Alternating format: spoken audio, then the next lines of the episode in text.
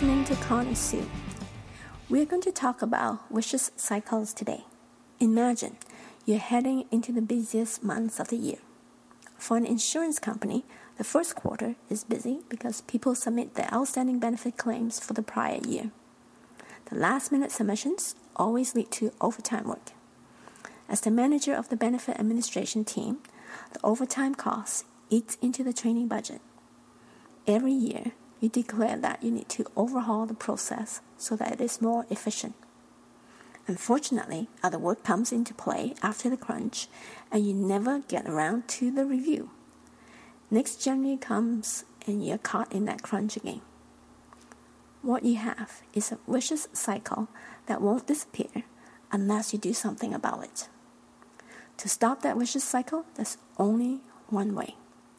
It is to make a commitment to dedicate time and resources to make the necessary change. This means several things. First, you need to allocate resources to explore new ways to do the work. Second, you need to raise the priority so that it won't be bumped. Third, you ought to be willing to forego other work that is in the harbor. And fourth, you must promote the work to get others to support it. These four things still require tenacity, but what do you prefer? Stop the vicious cycle now or continue to hammer through the same challenge year after year? So take a look around you and see if you have any vicious cycle that you need to get rid of.